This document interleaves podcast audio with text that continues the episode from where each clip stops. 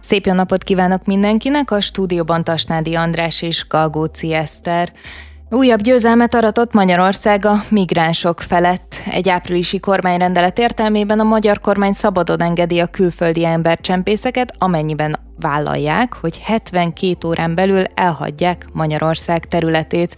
A migráns embercsempészek ezután bárhová mennek a nagyvilágba, folytathatják büntetésük letöltését, de a valóságban ez teljes mértékben rájuk van bízva hát egész pontosan még az is rájuk van bízva, tehát végtelenül nagy a bizalom a magyar kormány részéről az emberkereskedő, a migránsokkal emberkereskedő bűnözőkben, mert, mert az a mondás, hogy ha kiengedik őket a börtönből, 72 órán belül el kell hagyni Magyarországot. Hát Tehát... ezt, ezt is árnyalja, hogy viszont volt valami papír, ami a HVG birtokába került, ami meg arról szólt, hogy a kiengedést követő hónap első napjától utolsó napjáig, tehát hogy itt most nem tudjuk tudjuk, hogy az a... Tehát a lényeg, hogy még az se történik meg, hogy, hogy fogja a, a rendőr a migráns bűnözőt, és, és a határa viszi, és azt mondja, hogy fel is út, le is út, többé nem szeretnénk Magyarországon látni. Történt hanem... ilyen is egyébként, csak hogy ezt jegyezzük meg, hogy egyébként volt olyan embercsempész, akit kivittek egészen a, a határig, de alapvetően nagy a bizalom Pintes Sándorban, ugye? Mert állítólag ő felügyeli ezt ez egészen félelmetes. Tehát ha a migrációnak a esze a Soros György, akkor a migrációnak a szíve azok ezek az embercsempész bandák. De hogyha nem is tulajdonítunk Soros Györgynek ilyen fontosságot, akkor is meg kell állapítanunk, hogy a, ezek az emberkereskedő migráns bűnözők, ezek, ezek gyakorlatilag a migrációnak a motorjai. Ők azok, akik megszervezik, hogy 10-100 ezer számba Európába érkezzenek ezek a szerencsétlen emberek, és vállalják az iszonyatos kockázatot, meg a különböző anyagi anyagi terheket, és, és akiket elfogtunk, akiket elfogtunk, azokat kiengedjük. Mert nem pontosítok, tehát hogy elfogunk mondjuk három embert. A három emberből mondjuk ugyanannak a bűnszervezetnek a tagjai, a három emberből az egyik magyar, másik kettő külföldi. Akkor valójában ugye kettő szabadon távozhat, amennyiben kihirdették az ítéletét, és azt mondja, hogy jó, bocsánat, akkor én elhagyom az országot, az egyikük meg leüli. A Mert magyar. hogy van-e, igen, tehát hogy, hogy van egy ilyen része is ennek a történetnek, szerintem ebben a kormányrendeletben csak felháborító dolgok vannak. Itt ez jó kérdés egyébként, hogy ez egy negatív diszkrimináció a magyarokkal szemben, amit a kormány alkalmaz, vagy egész egyszerűen arról szól ez a dolog a kormány értelmezésében, hogy hát az embercsempészetet így valójában azért egy tolerálható dolognak tartjuk, kivéve, hogyha magyar ember követi el. Mert a magyar ember ennél jobb. És akkor azt viszont már megbüntetjük. Hogyha, tudom én, egy szerb állampolgár, vagy egy ö, olasz állampolgár követi el, hát akkor olyan, olyan nagy baj nincs is ezzel. Nem, igazából, mármint hogy amennyit tudni lehet erről az egészről, ugye egyrészt az, hogy a kormányinfon válaszoltak, és azt mondták, hogy a, a Magyarországnak nagyon sokba kerül ezekkel, ezeket az embercsempészeket a büntetés végrehajtásban elhelyezni. Egyrészt azért, mert ugye a nyelvi hátrányok miatt tolmács, stb. ilyesmit kell még kiegészítésként. Másrészt, és ez nagyon fontos, a különleges étrendjük, amit biztosítani kell, még az is egyébként egyéb költségeket és terheket ró a magyar kormányra. Amúgy még azt is hozzáteszik, hogy így is túlzsúfoltak a, a börtönök, hozzáteszem, nemrég építettünk konténerbörtönöket, úgyhogy elméletileg ez a túlzsúfoltság most éppen nincsen jelen, de fogadjuk el, hogy ez az érvelés van. Amit tudni lehet, vagy amit olvasni lehet, az az, hogy itt már az évelején elkezdtek olyan fajta konstrukciókban gondolkodni, hogy a, a külföldi személyek, akik a magyar végrehajtásban rekednek, vagy itt vannak, azokat hogyan lehetne átadni az anyaországnak. És állítólag végeztek egy felmérést azzal kapcsolatban, hogy azok, akiket itthon börtönöztek be, azok, hogyha lehetőségük nyílna rá, akkor egy ilyen nem mellevéllel, nem úgy, mint ahogy itt történik, hanem vállalnák-e azt, hogy hazautaznak az anyaországba, ott ülik le a büntetésüket, de hogy ennek állítólag nagy volt az elutasítottsága, mert nagyon sokan sokan úgy gondolták, hogy a saját országukban rosszabbak a börtön körülmények, mint Magyarországon, és ezt nem szerették volna. Ezért lett ez az egyszerűsített történet, hogy valójában az embercsempészeket, hát nem tudom, kirakjuk az országból. Ja, ö, nem akarom a rögeszmémet, a rögeszmémet újra felhozni, Melyiket? a lagzilajos rögeszmémet, de, de, de, de, most, de, most, de most komolyan, tehát hogyha túlzsúfultság van a börtönökben, meg, meg probléma a rabok ellátása, akkor nem lenne egyszerűbb a lagzilajosra rákötni egy, egy olyan bokaláncot, amivel nem hagyhatja el a lakását, és a migráns embercsempész bűnözőket bent tartani a börtönbe? Helyett inkább a lagzilajos maradjon benne a börtönbe, és a migráns embercsempész távozzon.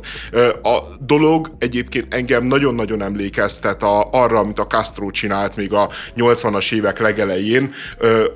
A Sepp helyes arcú című egészen kitűnő és csodálatos film is e, ennek a, ennek a történelmi kontextusában készült, ugyanis az történt, hogy a 70-es években Kubára nagyjából kiábrándultak az emberek a kommunista rendszerből, és és hát egyre több tiltakozás volt a, a kommunista diktatúra ellen, egy, egyre több sztrájk, mindenfajta ellenségeskedés az országon belül, és, és hát a kivándorlásra is na, nagyon nagy erőkkel próbáltak gyúrni a kubaiak. Megtörtént, a, ez már talán valamikor a 70-es évek végén, hogy a panamai, talán a panamai nagykövetséget megszállták segélykérő, tehát menekült státuszban lévő emberek, és úgy, hogy a, hogy a egész követségen belül nem volt egy négyzetcentiméter, ami ne ember lett volna. És a szerencsétlenek ott várták, hogy egyszer csak majd elutazhassanak Panamába, vagy valamelyik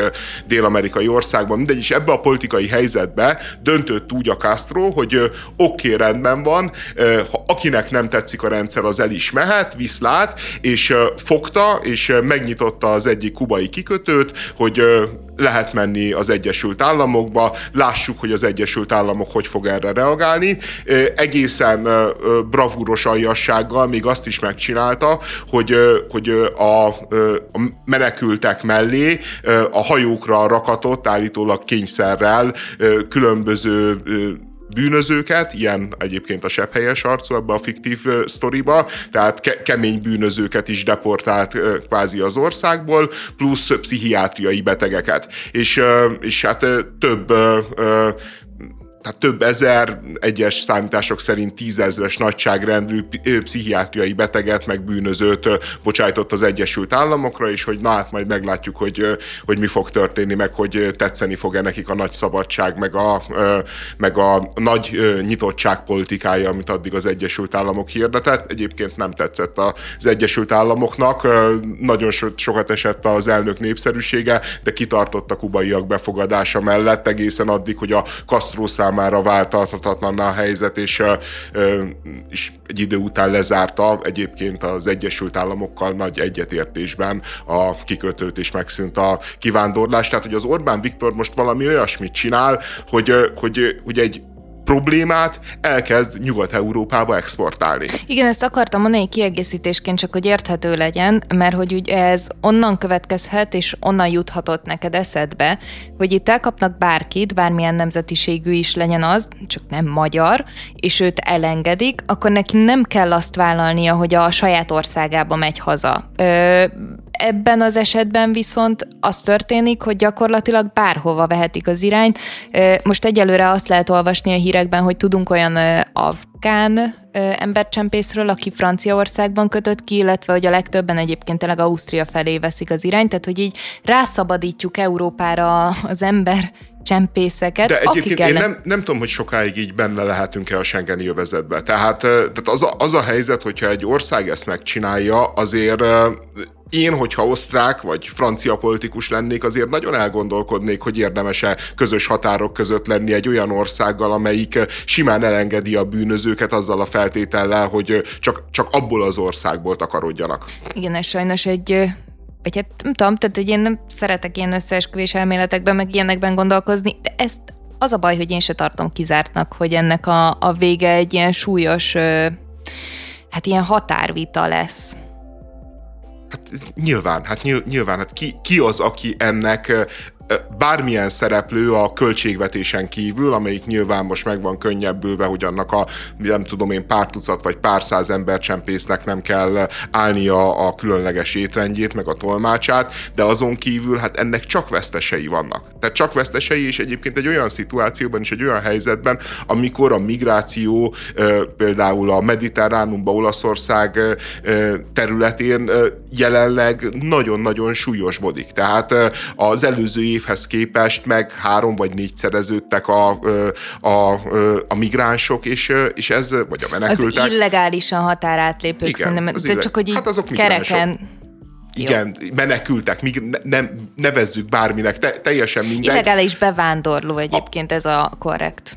Ez a politikailag korrekt, hogy illegális bevándorló hát meg tudományosan, meg nem tudom, tehát hogy így azért ezzel le tudod írni azt a tényleges folyamatot, Szerintem amiben... a migránssal is leírjuk. De egyébként, hogyha, hogyha emlékeznél rá, vagy, vagy hogyha valakinek ez olyan agymenése, mint nekem, akkor, akkor még emlékezhetnek azokra az időszakokra, amikor nem találták még fel a migráns szót, és akkor illegális bevándorlókról és gazdasági bevándorlókról beszélt még Orbán Viktor is, aztán hál' Istennek nagyon hamar megtalálták, hogy van egy ilyen szó, amit egyébként használhatnánk, meg így létezik a magyar nyelvbe, de nem szoktuk, és lehet ennek különösen negatívabb tartalmat, nem tudom, hozzásütni rátolni. Jó, nyilván egy ilyen nyelvmágia van e mögött, de most a, ez az illegális migráció, ez semmiképpen sem egy uh, pozitív dolog, tehát én Ja nem, én ez, értem, ez, hogy... ez igaz, csak tudod, a, a, a politikai menekülteket, a, a gazdasági bevándorlókkal és az illegális határátlépőkkel egybe mosni, és gyakorlatilag azt mondani, hogy a migráns szót használhatod mindenkire, akinek kicsit sötétebb a bőre, mint a tiéd, és más nyelvet beszél, azzal viszont baj van. Hát, de, de szerintem ez meg nincsen így. Tehát, hogy az, hogy sötétebb a bőre, nem azért használom rá, hogy migráns, mert sötétebb a bőre, hanem azért, mert illegálisan lépi át a határt és illegálisan akar bevándorolni. Tehát de, ez, de, de most azért ne csináljunk úgy, mint hogyha a politikai kommunikáció célja egyébként tényleg nem ez a fajta ilyen nagyon negatív konnotáció hozzátétele lett volna a nulladik pillanattól, és nyilván nem úgy ült a, a Rogán Antal, hogy na akkor így nem tudom, most akkor így a, a színesbőrűeket így, így egy kalap alá tudom venni, de hogy ez egy következménye volt, az tök egyértelműen látszik az akkori kutatásokban, mindenfajta kisebbséggel szemben nőtt a gyűlölet Magyarországon. Ez, ez lehetséges, hogy így van, de, de azért szerintem az is igaz, hogy, hogy van, egy, van egy súlyos probléma Európában, és azt, és azt, hogy a politika ezt a súlyos problémát kommunikálni tudja, ahhoz, ahhoz egész egyszerűen ezt a gonosz szó mágiát ezt el kell végeznie. Hát Tehát, lehet ezt máshogy is csinálni, de az biztos, hogy így a kelet-európai blogban ezt, a, ezt az utat de, választottuk. Tehát, hogy lesz ma témánk, de, de például a klímavédelem kapcsán ez, ezeket a állandó ijeszgetéseket, állandó horror történeteket, hogyha te már nem tudom én eldobsz egy műanyagpalackot, akkor megölöd a boly bolygót, tehát hogy ezt... A bébifókákat csak, nem? Igen, a bébifókákkal való ö, ö, lelkizsarolás, tehát hogy... Jó, hogy, azért hogy ez egy összetettebb mindenki, gondolat, mint a migráns, tehát tegyük hozzá. Szerintem ne, nem, szerintem nem összetettebb, hanem ugy, ugyanarról van szó, hogy, hogy van, egy, van egy súlyos probléma, a, a környezetváltozás, a globális felmelegedés, és erre a zöld szervezetek, miután tudományos nyelven nagyon-nagyon mm-hmm. nehéz volt ezt elmagyarázni és átélhetővé tenni, ezért kitaláltak olyan történeteket, olyan képeket, olyan narratívákat, amik sokkal jobban bevonzák az embereket, értelemszerűen sokkal jobban megijesztik az mm. embereket, sokkal több szorongást okoznak az embereknek, de azt mondták, hogy ahhoz, hogy értsék a problémát, ahhoz ezt kell tennünk, és valami ilyesmit csinált a, a jobb oldal, amikor a, amikor a bevándorlásról beszélt, mert, mert mert látható módon az ő ö, ö, ö, különböző de bár, bár egyébként mindig is durván beszélt mondjuk a jobb nem, oldal a bevándorlásról azt... Nyugat-Európába, tehát hogy itt az Orbán nem. Viktor volt az, aki valamennyire Magyarországon, de, de a lényeg az, hogy en, en, en mögött nem volt, ne, nem volt társad, komoly társadalmi támogatottság, most meg már van. Én gyorsan kiegészítelek, de aztán még összevitatkozhatunk rajta majd a, a következő blokkokban. A kettő közötti különbség az az, hogy nyilván van egy ilyen problémára való felhívás eszköze, hogy sokkal nagyobb problémát vizionálunk mások elé, és ez a rettegtetés, ezzel is van probléma. Más probléma viszont a, a gyűlöletkeltés és a, és a gyűlöletbeszéd, mint kommunikációs eszköz szerintem az egy, az egy morálisan sokkal védhetetlenebb álláspont. 27 évvel a zaklatás, 4 évvel a feljelentés után bűnösnek mondta ki egy Manhattani esküdtszék Donald Trumpot, így a volt amerikai elnök most már jogi értelemben is szexuális zaklató. Ugye itt fontos az, hogy ez nem büntető jogi per volt, hanem polgári pere, peres uh, eljárásban vettek részt a felek. Uh, majd összevitatkozhatunk a 27 éven, de közben hagyj emeljem ki inkább azokat a részeket, amik engem és ez rosszul hangzik, de kifejezettel szórakoztattak. Ugye az egész kéthetes tárgyalási folyamatban Donald Trump nem jelent meg. Ő gyakorlatilag az elejétől kezdve azt mondta, hogy ez egy hülyeség, ő nem, nem ismeri ezt a nőt, és alapvetően nem is az esete. Tehát, hogy miért is zaklatta volna, hiszen nem is az esete. Egyetlen egy ponton jelent meg az esküdtek előtt Donald Trump, ez egy videófelvétel volt, amiben ugye azt hiszem, hogy ilyen kiallgatásszerű, tehát hogy kérdéseket azért tettek föl neki, és ránézett erre a hölgyre, vagy e- ennek a hölgynek a fotójára, és félreidentifikálta, és azt mondta, hogy ez a volt feleségem. Tehát, hogy így ő nem az esetem, úgyhogy biztos, hogy nem erőszakolhattam meg, vagy zaklathattam őt szexuálisan, majd utána azt mondom, hogy ja, ő egyébként így a volt feleségem, aki meg, hát lássuk be, hogy azért az ember csak nem veszel olyat, aki, aki nem, a, nem az ő esete, de ami egyébként az egészben talán így, meg fontos is ténylegesen kiemelni, hogy itt magáért tehát szexuális zaklatásért ítélték el, és azt mondták, hogy azt nem lehet tényszerűen bizonyítani, hogy meg is erőszakolta ezt a, a hölgyet Donald Trump, tehát jelenleg itt tart az ügy. A következményei, vagy hogy mi történik most, az az, hogy alapvetően előállnak egyre több. Eddig is voltak feljelentések ellene, eddig is nagyon sok nő szólalt fel vele szembe. Ami talán most nagyon izgalmas, hogy a, a volt kommunikációs csapata, és ez az új a sztoriban, jelentett jelent meg azzal, hogy egyébként az elnöki ideje alatt is szexuálisan zaklatott egyébként a Fehérházban, az ováris irodában, nem tudom, mindenhol ö, ö, saját dolgozóit, tehát eddigi vádak ugye mindig arról szóltak, hogy ez még az elnöki ideje alatt volt, most meg van egy ilyen éle is a, a történetnek de erről nem is hallottam. Tehát mo- most vannak olyan vádak, hogy a Donald Trump amerikai elnökként a közvetlen kollégáit zaklatta? Igen. Aha. Most, most álltak elő ezzel, ami egyébként Hát nyilván egyébként van, van az a fajta ilyen kommunikációs, most végignéztem egy csomó ilyen közvetítést, meg ilyen talkshow-kat, meg nem tudom. Az egyik fele egyébként azt mondja, hogy így ne haragudj, de hogy az tök undorító, hogy így végig dolgoztál egy ilyen adminisztráció alatt, ami, ami előtt is egyébként már megfogalmazottak ezek a vádak, meg hát ugye mindannyian ismerjük a, fogjuk meg a nemi szervénél a, a hölgyeket típusú videó vagy hangfelvételt, ugye még az, az nyilvánosságra került, de hogy egészen addig, amíg, amíg ott dolgozol, amíg, amíg abból csinálod a pénzt, addig ez, ezzel nem állsz elő, és most meg hirtelen előállnak, ugye van ez is, meg van az a fajta vélemény, ami meg azt mondja ki, hogy valójában mi történt az évek alatt. Egy csomóan felszólaltak arról, hogy a Trump szexuális zaklató, vagy legalábbis vannak különböző esetek, amikben tök külön helyről igazolják vissza, tehát a volt felesége is mondta azt, hogy őt,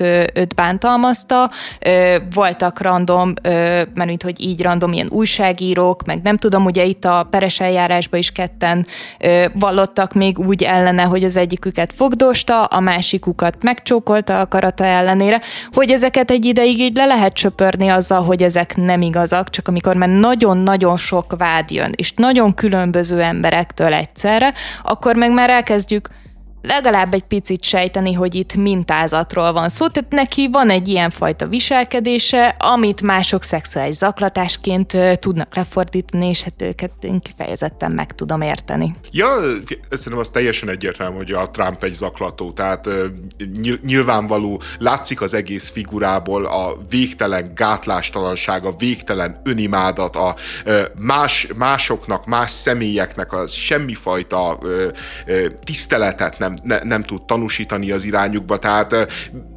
azon, hogy a Trumpnak a viselkedését azt az emberek vagy a nők egy nagyon jelentős része zaklatásnak éli meg, szerintem az, az, az igazából korrekt, ne, nem, az az. Nem, nem meglepetés, mert, mert, mert ez egy nagyon-nagyon toxikus figura az, hogy, hogy most a kampány előtt, tehát, tehát hogy a munkatársai egyébként fél, fél évvel a, az elővál, vagy egy évvel az előválasztási kampány előtt megjelennek, és bedobják ezt, hogy őket is zaklatta. Nekem ez ilyen furcsa, de, de igazából a... Mondjuk nekik van a legkevesebb okuk erre, tehát hogy ebben ez a vicces. Tehát mert hogy olyan szempontból, hogyha ha ők akár folytatni akarnák a munkát vele, Hát ha folytatni akarnák, akkor sokat veszítenek, de most nyilván nem akarják folytatni, hiszen zaklatta őket, és akkor már az a néhány millió dollár, amit meg tud ítélni egy menhetteni esküdszék, az, az Vagy esetleg az, hogy lehet. nem kerül még egyszer ilyen elnök az ovális irodába. Tehát, hogy Jaj, hagyjuk. jó, én, én ja, na, szeretnék na, na, egy na, picit na, hinni. Ezt, na, ezt, ezt hagyjuk abba, tehát, hogy, hogy ne, még egyszer nem kerül egy ilyen elnök. Jó, a Bill fog, Clinton, a Bill, fog, fog, nyilván a, a fog. Bill Clintonról tudjuk, hogy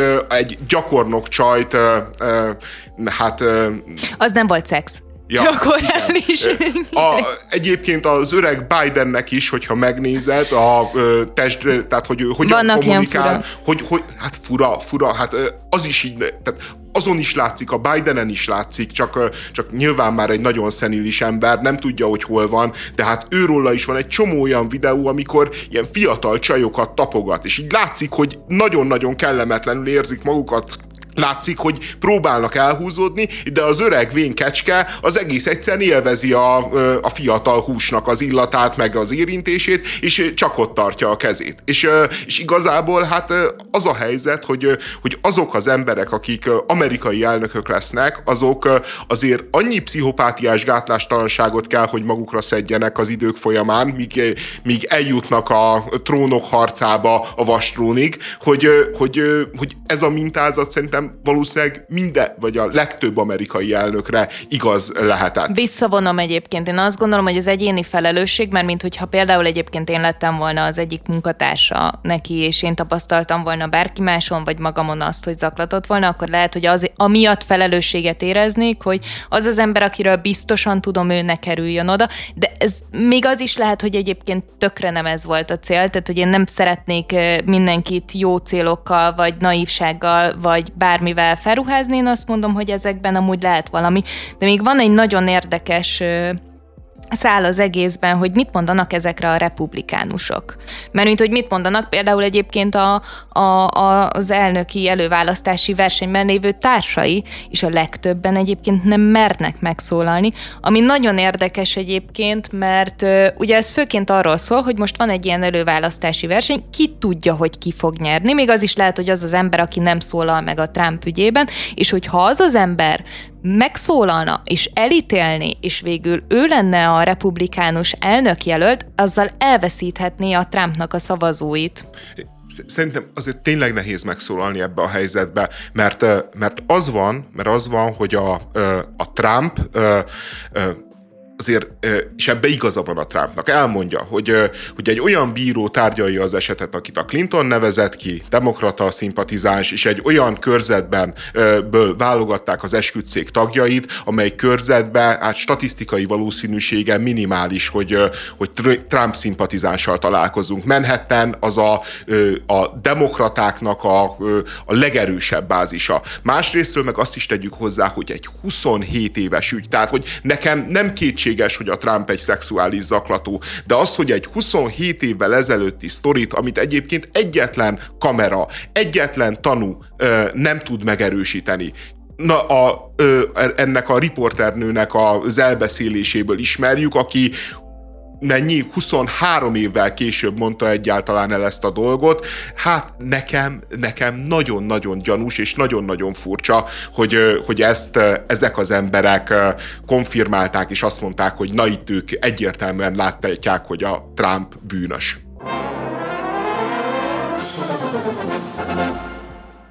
A CÖF CÖKA, mint Magyarország egyik legnagyobb civil szervezete, udvariatlannak találja, hogy a békemenetek sokaságának szervezőjét a Magyarországra látogató bizottság nem kereste.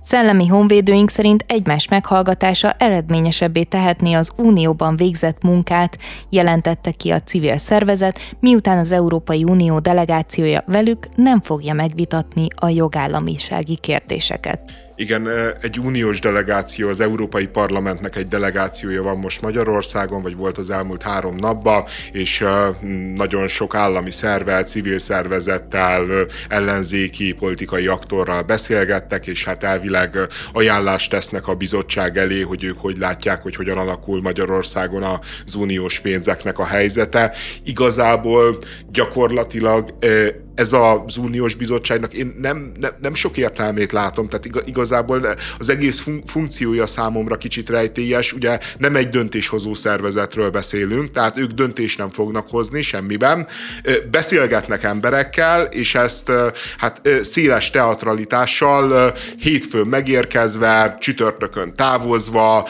sok fényképet legyártva, de hát igazából miért, miért nem elég a különböző adatok adatokhoz, meg információkhoz mondjuk egy telefonos konferencián bekérni az adatokat. Tehát én kicsi, kicsit azt érzem, hogy az Európai Unió a, a szokásos működését prezentálja, hogy, hogy úgy próbálja eladni a semmit, hogy eközben úgy tűnjék, hogy, hogy csinálnak valamit. Legutóbb egyébként, amikor a bizottság itt volt, akkor például felültek a felcsúti kisvasútra is a magyar ellenzéki sajtó legnagyobb örömére, és, és asszisztáltak a, az ellenzéki narratívához, ami, ami azért szerintem problémás, mert nem azért, mert a felcsúti kisvasúttal ne lenne baj, mert nagyon sok baj van a felcsúti kisvasúttal, de nem Brüsszelből kéne elmagyarázni a magyar embereknek, hogy, hogy baj van azzal a kisvasúttal. Meg, meg nem Brüsszelből kellene odajönni kéjelegni. Jó, most, e, most ezt nem csinálták, hanem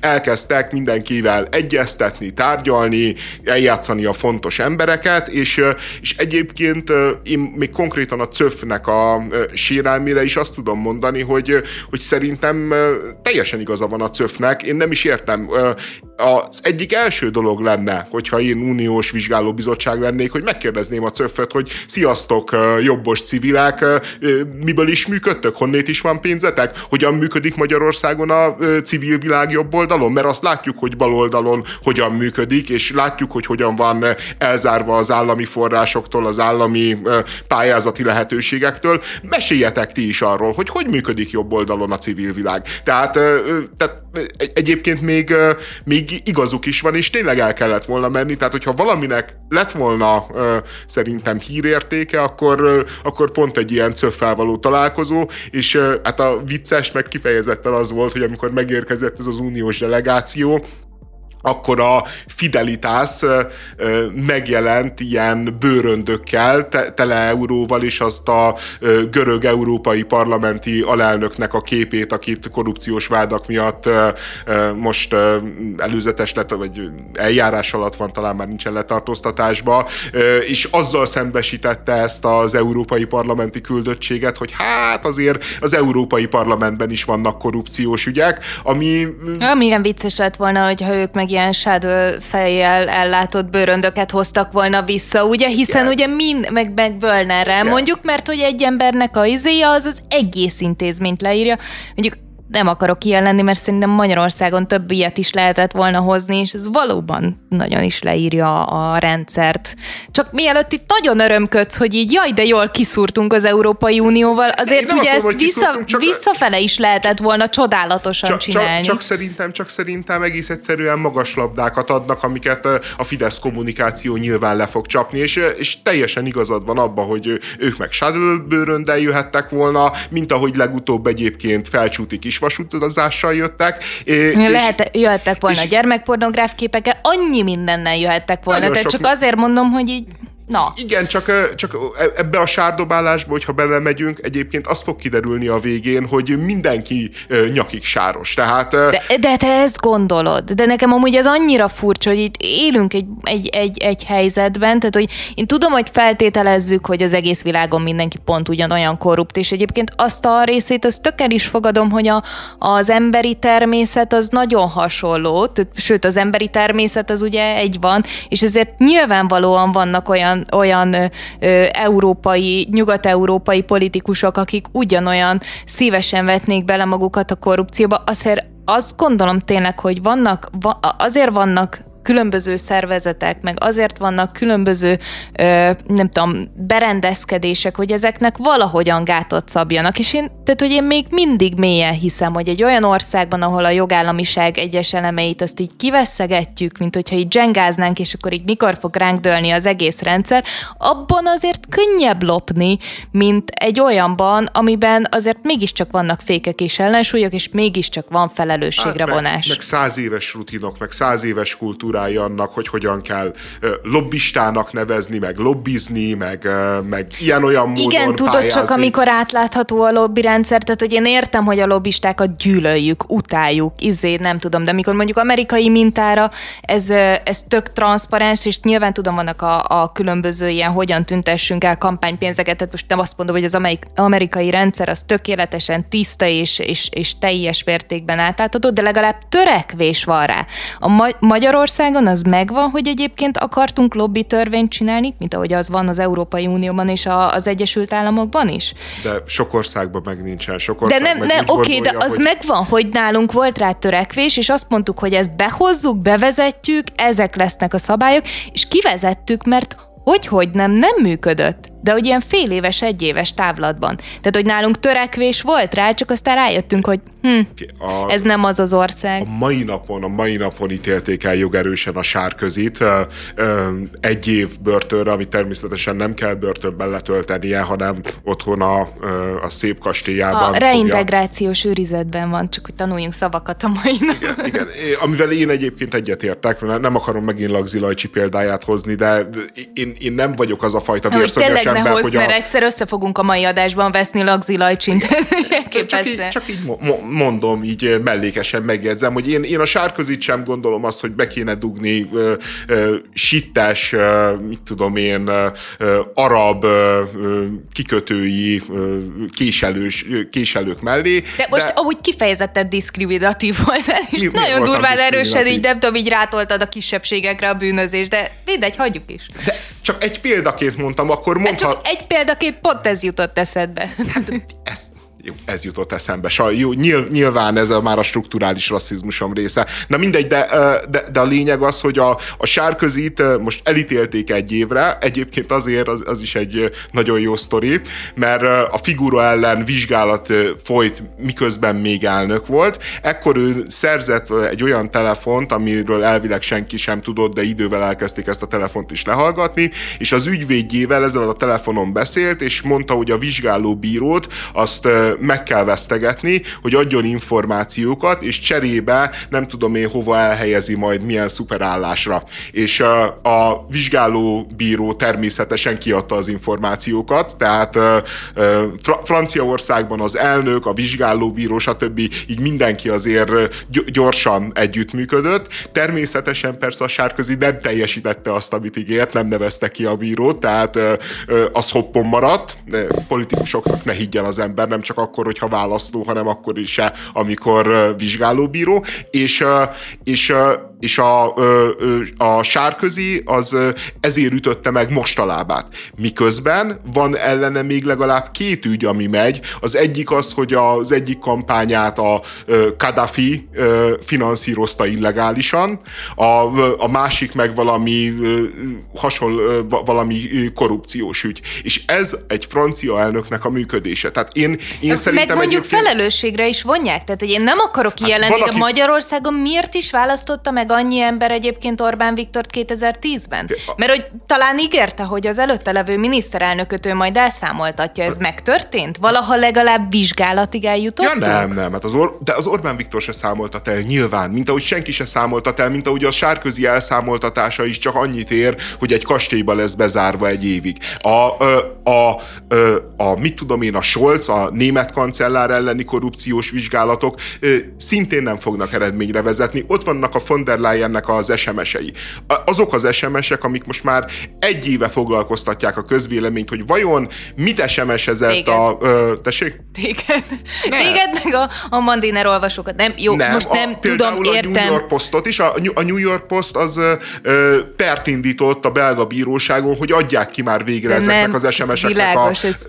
Csak, csak azt mondom, hogy oké, okay, tehát, hogy én nem értem, hogy te miért vagy felháborodva a felcsúti kisvasúton, amikor simán poénkodsz azon, hogy most a von der Leyen az egy 1,8 milliárd eurós üzletet SMS-ben boltol le a Pfizernek az elnökével. Én, Tehát, azon, hogy... én azon viccelődök, nem akarok rossz fej lenni, mert, mert egyébként komoly dolognak tartom, és komoly ügynek tartom, és a kivizsgálását is szeretném egyébként. Tényleg. És nagyon szívesen belenéznék az SMS-ekbe is, de ez már csak az én mindenbe beleütöm az orromat mentalitásomnak a, a, a része.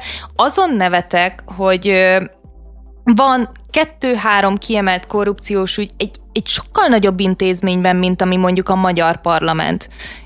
Egy, egy sokkal több országot tömörítő, egy sokkal nagyobb munkával foglalkozó, több különböző intézményrendszerrel együttműködő, iszonyatosan bürokratikus szervezetben, és akkor azt mondjuk, hogy na hát az Európai Unió is annyira korrupt, mert ki tudjuk emelni a von der Leyen meg a, meg a görögöt, és akkor tessék csókolom, az idehaza elkövetett korrupciós ügyek egyébként nem rosszabbak, sőt egyébként valószínűleg egyébként csak pont ugyanaz történik, mint Nyugat-Európában, csak ott okosabbak és okosabban lopnak. Több dolog. Egyrészt én nem relativizálni akarom a magyarországi korrupciót. Nem, nem gondolom azt, hogy ez elfogadható csak azért, mert az Európai Unióban is ez van. Csak én azt gondolom, hogy a demokráciáknak egy rendszer szintű, egyébként a diktatúráknak is egy rendszer hát szintű kihívása az iszonyatos korrupció. És, és és ez, az emberi természetnek. És, ez, és igen, mert, az, mert ez az emberi természetbe kódolva van. És,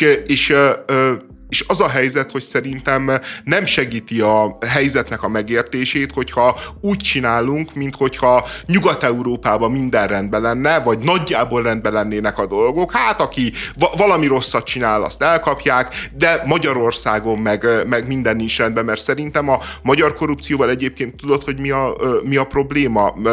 Az Európai Unióshoz képest, mert én, én abban igazad van, hogy sokkal nagyobb rendszer, sokkal több szereplő, de hát azért az az, az 1,8 milliárd eurós ö, ö, gyógyszerbeszerzés, amit leesemesezgetett a von der Leyen, azért az egy olyan tétel, amik 1,8 milliárd euróról nem szokott az Orbán Viktor se esemesezni. Tehát, hogy, hogy a, a nagyságrendhez egyébként egy másik nagyságrendű összeg is társul. Szerintem a nagy különbség egyébként az, hogy Magyarországon ezeknek a korrupciós pénzeknek kizárólagosan a politikai elit, a, vagy a politikai elithez közel álló cégek a célpontjai, és, és még ez sem lenne olyan feltétlenül égbe kiáltó dolog, mert például mondjuk Dél-Koreába a Samsung esetében ugyanez igaz. A Samsung az egy kifejezetten az állami korrupcióra építő hatalmas konglomerátum, hatalmas nagyvállalat, óriási pénzeket szed ki a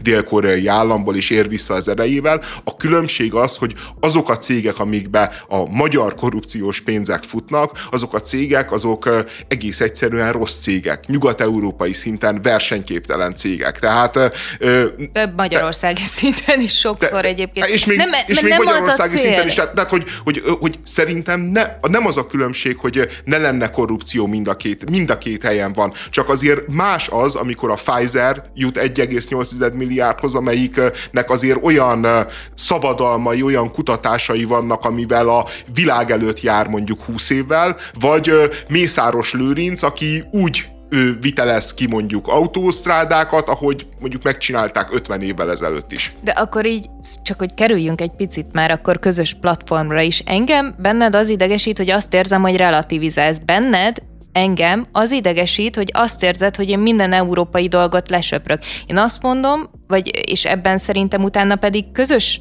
platformra is tudunk kerekedni, hogyha nem tesszük hozzá ezeket a képzelettársításokat egymáshoz, hogy valójában a magyar korrupció, vagy amit itt tapasztalunk, az is egy óriási probléma, az, Európá, az Európai Unióban, Nyugat-Európában bármilyen korrupcióval az is egy külön probléma, ezzel mind a kettővel foglalkozni kell, csak nem biztos, hogy így relativizálni kell az egyiket a másikkal.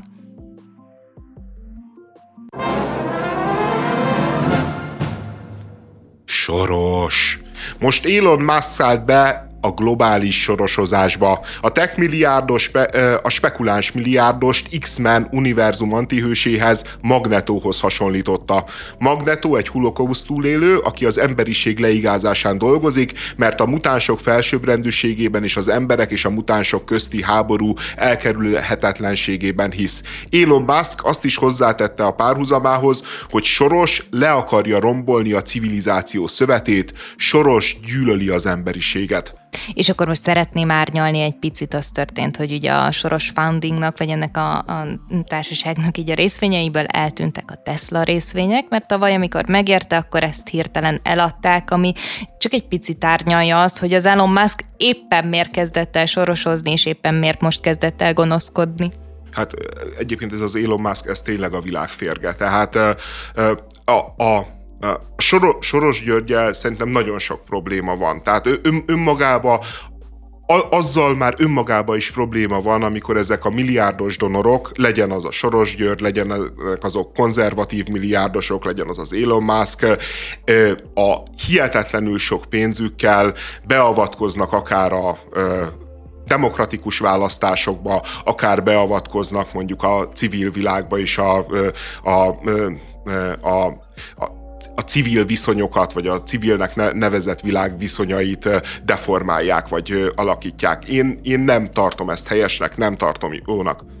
Én csak azt szeretném megkérdezni, hogy ilyenkor a, a beavatkozás, ez nyilván ugye anyagi jellegűre gondolsz itt, tehát hogy arról van szó, hogy, hogy nyilván vannak kampányok, amik, amik egyébként tök jó emberekre építenének, vagy egyébként tényleg olyanokra, akik, akiknek van gondolatuk, ügyesek lennének, ki is vitelezhetnék ezt a történetet, de nincsen elég pénzük arra, hogy, hogy médiafelületet vásároljanak maguknak, hogy mondjuk mörcsöket csináljanak, hogy egy, egy turnébusz rendelkezésre álljon, stb. Ezek a gazdag emberek, csak mert hogy szerintem tök máshogy képzeljük el ezeket a beavatkozásokat, amiket Soros Györgyék végeznek, hogy ilyenkor ugye arról van szó feltétlenül, sokszor igen, hogy akkor itt van pénz, és akkor te innentől kezdve nem tudom, ezt csináld, azt csináld, azt csináld, hanem hogy így le nem, tudod nem. menedzselni a kampányodat, és a, ami rossz, csak mert hogy ezt ne társítsuk mindenhez hozzá, ami, ami, ami történik. Ami rossz, hogy én azt mondom, hogy adok neked eszméletlenül sok pénzt, de aztán megválasztanak téged, és onnantól kezdve te a, a láncomra vert kutyám leszel, aki olyan politikai döntéseket fog hozni, amilyet én szeretnék.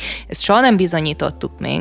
Szerintem azért rossz, amit a Soros csinál a civil világban. Tehát én azt gondolom egyébként, hogyha valaki gazdag ember is van benne társadalmi felelősség, és jó, hogyha van, akkor az például egy hihetetlenül jó működés, amit mondjuk a Soros ösztöndíj csinált, hogy azt mondta, hogy, hogy itt van egy halom pénz, és menjetek, lássatok világot, lássátok meg Európát, lássátok meg a, a, a nyugat-európai egyetemeket. Hát igen, jött egy Orbán Viktor is ebből, meg egy Kövér László, de hát mindig vannak surlódási veszteségek. Tehát, a, tehát szerintem ez jó, hogyha egy milliárdos azt mondja, hogy, hogy nekem nagyon fontos a cigányoknak az integrációja, és én fogok a pénzemből, csinálok egy alapítványot, és, és, és ott mondjuk egy cigány gyerekeknek iskolát építek, nem tudom én, Kelet-Magyarországon, azzal szerintem semmi baj nincsen.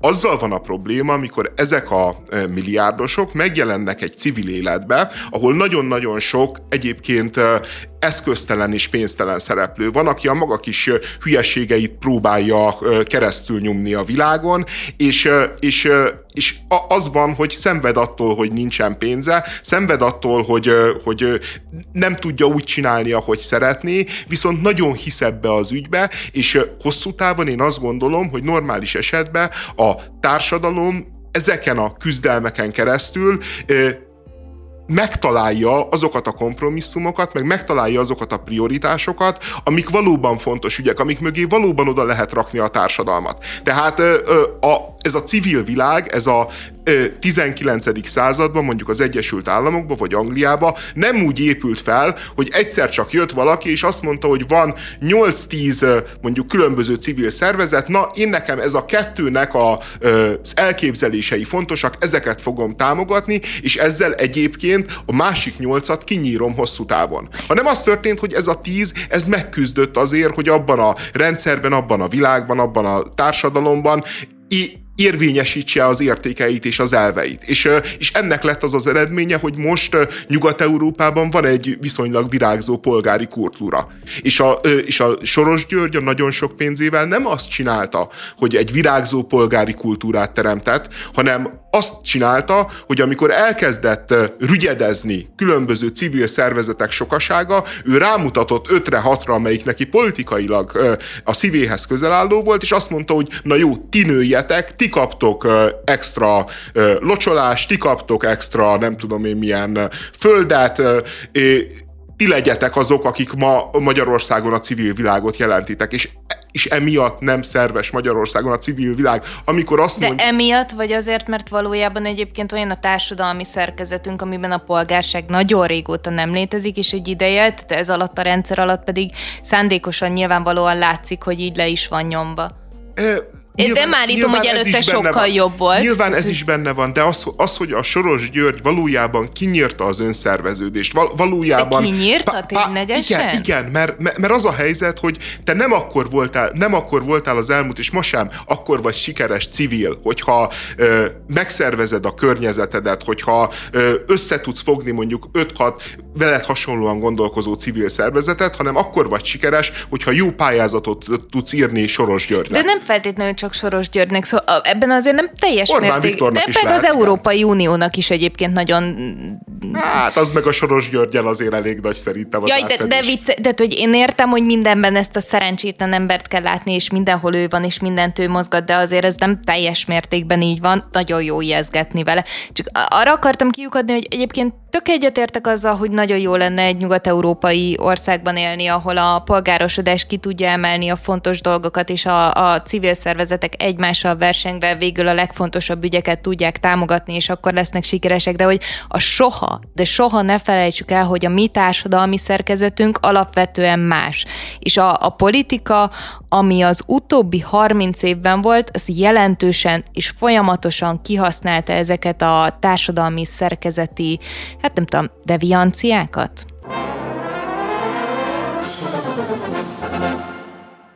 Hogyan lehet meggyőzni a magyar embereket a zöld átmenet, a klímavédelmi harc fontosságáról?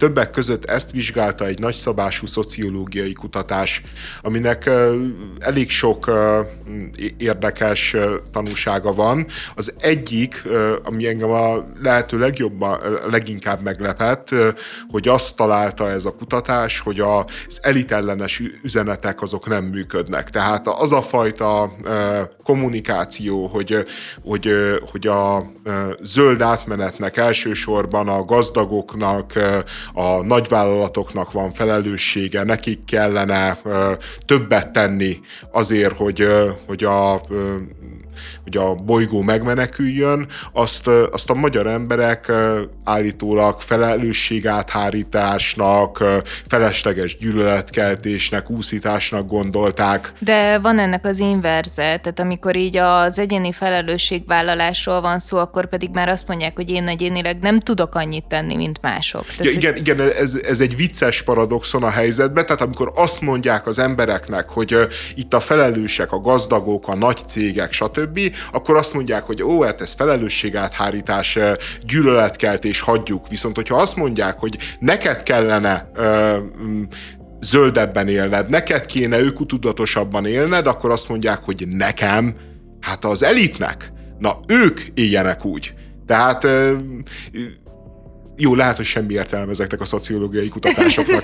szerintem egyébként nem erről van szó, szerintem egy ilyen, ilyen tök emberi tulajdonság, főleg, hogyha valaki így érzékeny a, a világ bármelyik részére is, akkor ugye az van, hogy nem szeretünk konkrétan betámadni embereket, jó, ezt most én is meg fogom változtatni, mert valójában a gyűlöletkampányok pont azért működnek, mert hogy így nagyon is szeretünk egyébként gyűlölni másokat. Hát én azért de nem hogy, értem, de mert hogy, szerintem ez... ez, ez de tehát... azok hosszú távon működnek, tehát az se úgy működik, hogyha először odarakod, hogy Soros György a démon, akkor így mindenki azt fogja mondani, hogy most miért, tényleg egy, nem tudom, egy 80 és halál közötti embert így miért kell, miért kell itt, nem tudom, így, így nyilvános plakátokon megszégyeníteni, most komolyan? De amikor ezt nagyon sokat hallod, amikor nagyon alá van támasztva, amikor ez folyamatosan hergelve van a, a társadalom vele, akkor, akkor tök, tud tök működőképes lenni. De te magad is például tök utálod a, a fizessenek a gazdagok rigmust. De ugye azért, ja, mert, mert, mert te mögött a rigmus mögött egyébként egy konkrét embert látsz, vagy tehát, hogy, hogy megjelenik a szemed előtt, nem biztos, hogy, hogy valaki, akit ismersz, vagy ilyesmi, de hogy egy ember, akihez valamit társítasz, és azt meg elítéled, hogy miért pont őt kell utálni. Ne, ne, nem, nem. A, nem. Fizessenek a gazdagokat, én azért utálom, mert, mert az, gazdag a, mert, mert, az arról szól, az arról szól, hogy gyűlöld a szomszédodat, aki jobban él nálad. Tehát, hogy neki medencéje van a kertben, neki, uh, nem tudom én, BMW-je van. Hát, de látod, te egy szomszéd, tehát, hogy de, de, ezt, de ezt, ezt próbáltam így, mondani. De ezt így, így fordítják le az emberek. Azért, azért aljas ez a szlogen. Tehát, hogyha ő azt mondaná ez a szlogen, hogy fizessenek a nagyvállalatok, fizessenek az oligarchák. Én miközben egyébként nem vagyok egy kifejezetten baloldali meggyőződésű ember, de azt gondolom, hogy ebben ez a balos szozdem narratíva tök oké. Okay. De amikor azt mondja, hogy fizessenek a gazdagok, ő azért hisz ebben a mondásban, mert, mert egyébként a szociológiailag megfigyelhető, hogy az embereket soha nem az zavarja, hogy a, mondjuk a Mészáros az milyen jól Igen. él, vagy az Orbán Viktor milyen jól él, sőt, tehát imádják olvasni a bulvárcikkekben, hogy a királyi család éppen hol nyaralt, meg nem tudom én mit csinált, hanem a, az embereket a tőlük egyen jobban élő zavarja is Még csak nem is az, a, a közvetlen környezetük az, ami, amire fókuszálnak, és egyébként ez működik föntre is, lentre is, tehát hogy egyen jobban irritál az, aki egyen jobban él, mint én, és látom, és ott van, de közben meg megnyugvást ad nekem az, hogyha még látok magam alatt másokat. Tehát amíg, amíg nem én vagyok a, a legkiszolgáltatottabb, legelesettebb, addig én a, a saját helyzetértékelésemet jobbnak látom, vagy a magam helyzetét a világban. De egyébként csak, hogy így visszakanyarodjunk így most már így nagyon a kommunikáció meg a mindenről erre a, a, a, a tanulmányra, hogy itt, itt ugye konkrétan ez a környezetvédelemnek nagyon sok aspektusát vizsgálták. Vizsgálták ugye a, azt is, hogy mit tehetek, mint ugye az egyéni felelősséget, azt is, hogy hogyan ehetek, stb. És tényleg a, ami számomra a legjobban megmaradt, az a, az egyéni felelősség hárítása, ami egyébként tök érthető hogy ja. mindenki így kikéri magának, hogy miért pont én, én kis ember vagyok, kis hal vagyok ebben a történetben, és hogyha tényleg mindenki azt mondja, hogy holnap után jön a világ vége, akkor én már azzal, hogy nem veszem meg ma holnap a, a szatyrot, akkor azzal mit tudok hozzátenni. De és egyébként szerintem a nagyon klímatudatos emberek is valójában ilyenek. Nekem egy csomó olyan ismerősöm van, aki például ilyen nagyon-nagyon erősen zöld, ilyen méregzöld. Sötét zöld. Sötét zöld. De, de azért az, hogy mondjuk elmenjenek repülőgéppel valami európai vagy netán távol-keleti országba, az, az, az ott van a bakkantslistán De hogy te is így felelősségre vonsz egyéneket, tehát hogy az Absz- van... Abszolút, abszolút, mert, mert szerintem, szerintem tehát az utazás, az utazás az, az, az egy olyan dolog, tehát hogyha tényleg komolyan gondoljuk a, a szembenézést a klímakatasztrófával, akkor a turizmus az első ami láb, amit mindenképpen le kéne vágni, mert egész egyszerűen a turizmus az olyan, hogy, a, hogy az, az tényleg pótolható, tényleg nem tartozik az embereknek a, jó most nyilván a ráépülő szolgáltatások gazdaság miatt ez se olyan egyszerű dolog, de, de valójában nem, nem, nem egy primár létszükséglet.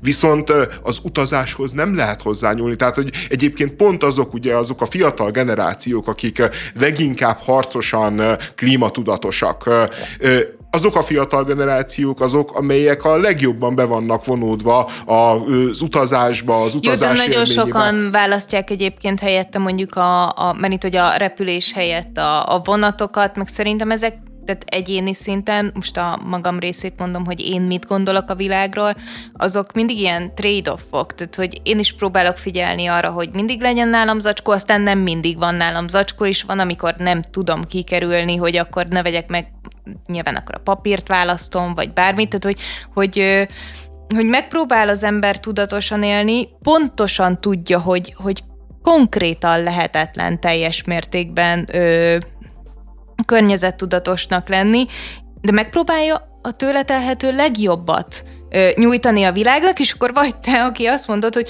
jó, én egyébként utána néztem, és valójában az van, és tök igazad van, hogy a, a turizmus az, ami a legkárosabb a környezetre, és nagyon édes vagy, hogy te próbálkozol minden mást kikerülni, de hogyha ezt nem csinálod, hát akkor valójában minek is csinálod az egészet. Hát én tényleg így gondolom. Tehát, hogy, de te lemondtál az van, már az utazásról? Ha, én abszolút, de, de, de nekem meg nem volt lemondás, tehát most nem, nem akarom magamat egy ilyen erkölcsi piedesztára rakni, mert, mert én utálok utazni, tehát hogy nekem ebbe semmifajta lemond, tehát nekem az lenne a, a kihívás, hogyha, hogyha az lenne a klímatudatos, hogy minden nap, minden évben el kell égetni miattam, nem tudom én, egy tonna kerozint. Az... De hát akkor mi működhetnénk mondjuk ketten úgy, mint ahogy a, a klímaegyezményekben, tudod, ezek a, a kóta alapú kibocsátások, és akkor én megveszem a te utazásodat, és azzal én is izé, ö, tudatosabb leszek. Igen, csak, csak ö, nagy a baj, nagy a baj, és, ö, és az a helyzet, hogy nem kéne kvótázni, hanem például ezt a, ö,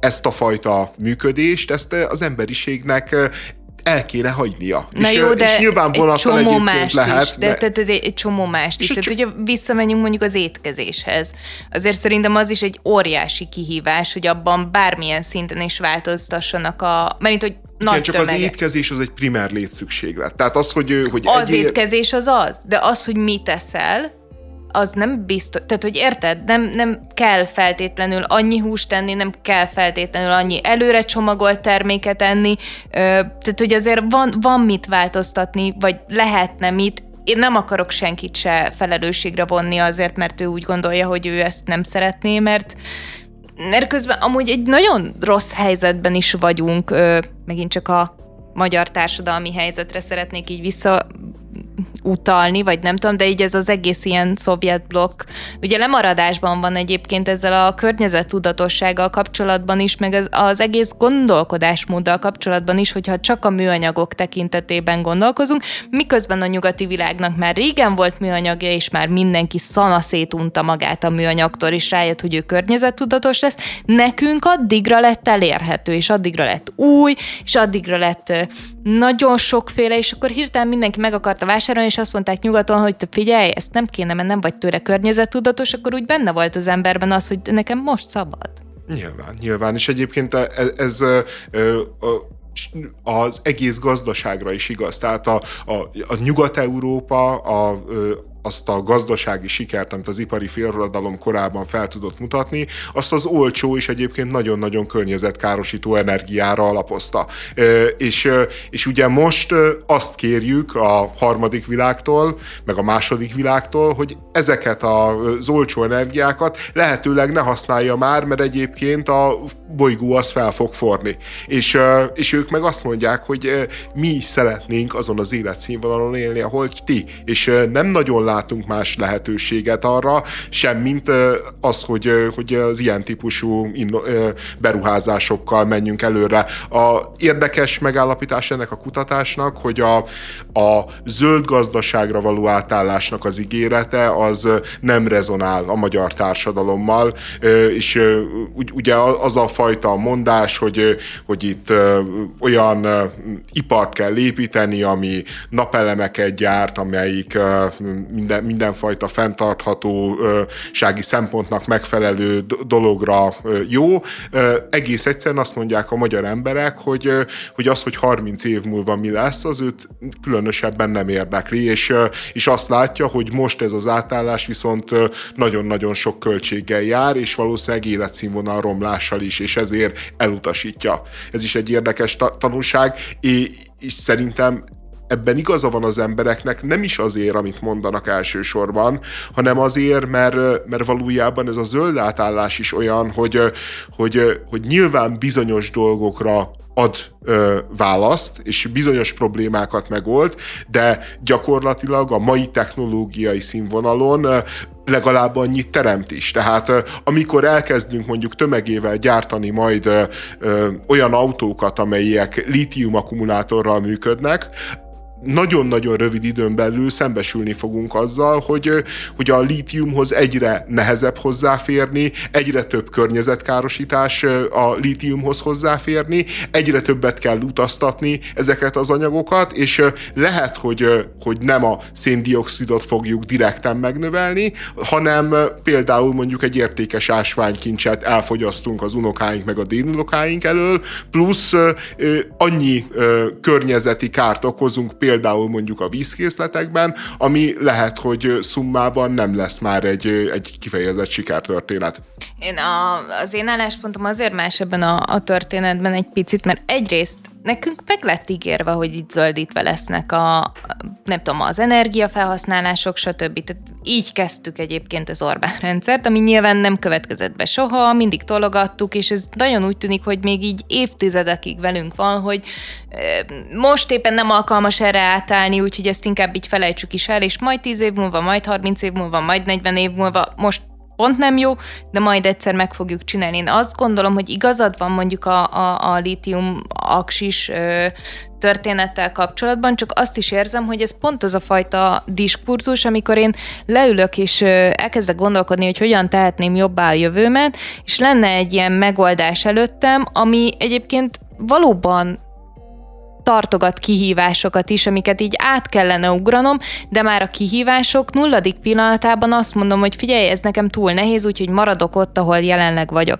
Mert szerintem a legnagyobb probléma egyébként nem az, hogy nem álltunk át még a, a lítium aksis autókra, hanem hogy nem támogatjuk azokat a fajta kutatásokat, innovációkat, amik azokat a problémákat is megugorják majd a jövőben, amikkel ezek miatt kell szembesülnünk, hanem azt mondjuk, hogy itt van az a szennyező dolog, amit már nagyon-nagyon jól ismerjük, pontosan tudjuk, hogy milyen káros hatásai vannak, nem kell nekünk belevágni az újba, mert azzal csak újabb problémák jönnek, amiket még nem ismerek, és amikre még nincsenek válaszaim.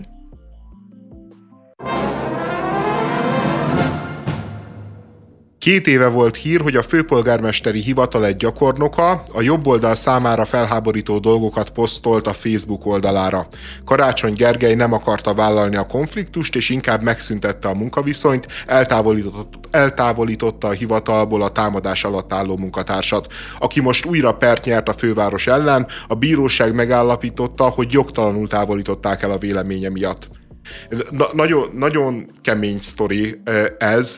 A, egészen pontosan mi történt? Az történt, hogy a főpolgármesteri hivatalnak volt egy munkatársa, nyilván egy politikai kapcsolatok révén oda került kb. gyakornok szintű valaki. Ezt aki, tudjuk? Én úgy emlékszem, nem tudjuk, én kb. úgy emlékszem. Tehát ő, ne, nem, ő nem egy karrierbürokrata volt, hanem aktivistája a baloldali választási szövetségnek, valami olyasmi. És, De akkor nem biztos, hogy kapcsolatok, hanem lehet, hogy egyébként bedolgozott ő már, és ezért tudták, hogy alkalmas lehet ja, gyakornoknak, nyilván, fizetetlen ilyes. gyakornoknak, az ne, nem fizetetlen, nem fizetetlen. Még fizetett gyakornoknak is, azért lássuk be, hogy nevetséges a gyakornoki. Ja, per, persze, persze, de mindegy, tehát, hogy ő ott dolgozott, és akkor az történt, hogy kiszúrták az ő Facebook oldalán, hogy volt három posztja, Szerintem ezek közül az egyik az kifejezetten nem ízléses, ahol a, talán a Varga Juditot börtön cellába ábrázolta egy mém, tehát egy mémet osztott meg, ami Varga Juditot börtöncellába ábrázolta, a másikban az sem egy különösebben ízléses dolog, a Doni hősökön, vagy a Doni áldozatokon hát azt mondta, azt mondta, végül úgy magyarázta, egy, egy viszonylag kegyeletsértő poszt volt, amit úgy magyarázott utólag, hogy ő úgy értette, hogy ezek az emberek azért nem hősök, mert ugye azt kérdőjelezte meg ebbe a posztba, hogy a, Do- a Do- Donnál meghalt magyar katonák azok hősök el, hanem ő úgy gondolja, hogy áldozatai a horti rendszernek. Szerintem, hogyha ezt írja ki, ebből nem is lett volna különösebb baj, mert, mert, mert ez egy abszolút tartható és egyébként igaz narratíva mindenképpen, még, és azon még ezen túl lehet vitatkozni, hogy hősök-e vagy nem hősök. És a harmadik, ami igazán kicsapta a biztosítékot a jobb oldalon, hogy azt mondta, hogy szerinte nem szabadna, mert ez a srác ez nagyon harcos ateista is, hogy szerinte nem szabadna gyerekeket, amíg nincsenek saját döntési kompetenciával nem rendelkeznek, nem szabadna megkeresztelni. És ebből csináltak a jobb oldalon, mert éppen nem volt ö, jobb ügy, meg izgalmasabb ügy, ebből csináltak egy, egy ilyen nevetséges, és, és egyébként most az elmúlt választások után most már azt is gondoljuk, hogy, hogy nem is különösebben példanélküli lejárató kampányt, ami arról szólt, hogy ez a srác, ez egy gyűlöli a magyarságot, gyűlöli a keresztényeket, gyűlöl minden értéket, és ez a Karácsony Gergelynek a legközelebbi segítője, meg munkatársa, és a Karácsony Gergelynek ugye két lehetősége lett volna. Az egyik azt mondani, hogy, hogy nézzék, ez az aktivista, amit mondott, ez nem feltétlenül az én véleményem, de hogy mit jelentett meg a magán Facebook oldalán, milyen mémeket, ahhoz, ahhoz nincs, egész egyszerűen nincsen közöm. Sem, semmilyen értelemben, sem munkáltatóként, se politikai szövetségesenként, stb. Ez az ő magánügye, az ő vélemény nyilvánítási szabadságába ö, belefér. A másik lehetőség meg az volt, amit végül is a Karácsony Gergely csinált, hogy azt mondta, hogy köztisztviselőként emelkedettebben kell tudni kommunikálni, nem szabad rossz hírét kelteni a főpolgármesteri hivatalnak, és miután a srác ezzel megtette, ezért elbocsátja az állásából, és mossa kezeit, örüljetek Bohár Dánielek, örüljetek megafonosok, a fej, akit akartatok, azt átnyújtom nektek ezüstálcán. És, és ezután, utána a srácot eltávolították, eltávolították, azt érezte, hogy ez durva méltánytalanság, és a bírósághoz fordult, és a bíróság megállapította, amit én is megmondtam volna, hogy durva méltánytalanság és teljesen jogtalan volt, amit a karácsonyék csináltak. Egyébként nagyon-nagyon-nagyon sok szempontból szomorú ez a történet. Tehát egyrészt az, hogy emberek magán Facebook oldalát és magán véleményét így módon ki lehet ebben az országban ragadni, és ezért tényleg egy gyakornokon számon kérni azt, hogy, hogy, hogy mit oszt meg, mert hogy a gyakornokhoz egy, egyébként általában egy bizonyos életkort is társítunk, ami nyilván egy Ez egy fiatal 20-as, volt, 20 évek Nem vagyok benne biztos, hogy gyakornok volt, de, de valami nagyon a tápláléklánc alján lévő valaki.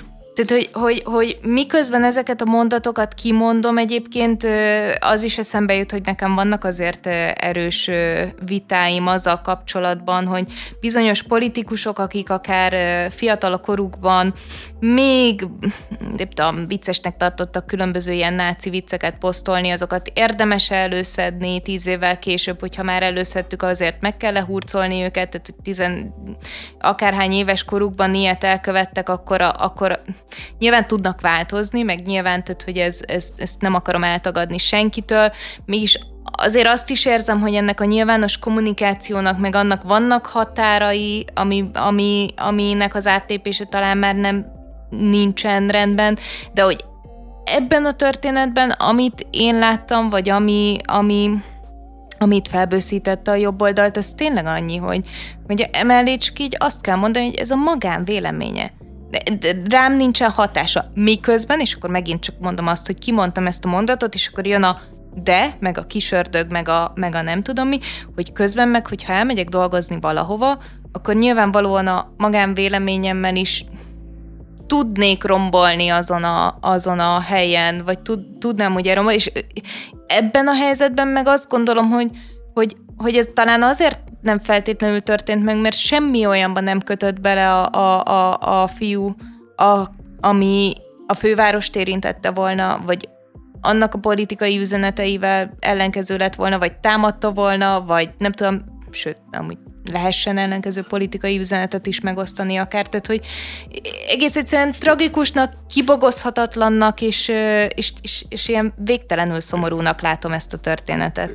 Nem, nem voltak gusztusosak ezek a posztok, meg az én, az én véleményemtől egyébként nagyon-nagyon távol állnak mind a három eset, de azt gondolom, hogy egyrészt mind a három egy teljesen általános ellenzéki magatartás része, tehát Tényleg? Hát, a, én az ellenzéki ismerőseimnek a Facebook oldalán nagyon sok ilyen típusú posztot látok, hogy Orbán Viktor rabruhában van, nagyon sok olyan posztot látok, ami mondjuk a, mondjuk a magyar hősi múltnak a méltatását kikéri magának, meg... Én nem tudom, hogy nem Facebookozok, vagy nincsenek ellenzéki ismerőseim, Szerint... vagy, vagy egy egészen másfajta ellenzéki ismerősi körrel vagyok megáldva, de tényleg? Hát ez teljesen általános. Szerintem ez abszolút általános. Tehát tehát vízcsoportokban amúgy, tehát hogy tényleg vízcsoportokban van, van, van ez, vagy megjelenik. Szerintem inkább, inkább azért van talán az utóbbi időben kevesebb, mert, mert az emberek megtanulták azt, hogy vigyázzanak arra, hogy mit posztolnak a Facebook oldalon. Részben azért, mert az ismerőseik hogy fognak reagálni, részben azért, mert félnek a munkáltatótól. Ezek stb. nagyon szomorú dolgok, de az talán egy jó kimenet, hogy megtanultuk, hogy mit szabad és mit nem szabad kiposztolni, mert az egyetlen dolog szerintem, amit mindenkinek észben kéne tartani, hogy amit az internetre kirakok, az ott marad. Igen, de, de mindegy, ezek szerintem olyan vélemények, amik abszolút beleférnek a demokratikus diskurzusba, és, és az, hogy a, tehát két, két szörnyű dolog történt egyszerre. Egyrészt az, hogy a kormányzati kommunikáció rászállt a 20. senkire. Rászállt a 20. senkire, és legyártott belőle egy ellenségképet, le, legyártotta belőle az antifát, akkor, akkor ő volt az antifa. Legyártotta belőle a magyarságra leselkedő veszélyt, miközben csak egy, egy hülye gyerek, aki, aki na, nagyon harcosan ateista. Hát most van ilyen. És, és beemelte a, a mainstream politikai diskurzusban névvel, talán arccal is, ami, ami egész egyszerűen most nyilván nem civil valaki, aki részt vesz a karácsony kampányába, vagy a, vagy, vagy a karácsonyjal együtt dolgozik, de, de azért mégsem lehetne úgy kezelni, mint hogyha, mint, mint, mint hogyha ő lenne mondjuk a karácsonynak a főpolgármester helyettese. A másik része meg a karácsony, aki fogta, és ahelyett, hogy megvédte volna ezt az embert, megvédte volna az embert, fogta és kirúgta. És ez az arc, ez kér ma szolidaritást Budapesttől saját maga felé.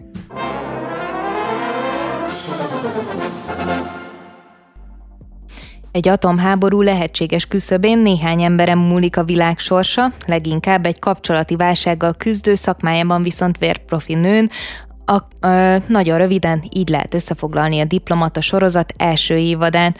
Ha egy kicsit jobban belemegyünk, akkor azért ennél sokkal többről van szó, diplomáciáról, ármánykodásról, politikáról, csinyekről, és egy kicsit persze belecsempészve valamit a mai világból. Egyszerre tűnik tűpontos politikai elemzésnek és szórakoztató drámának.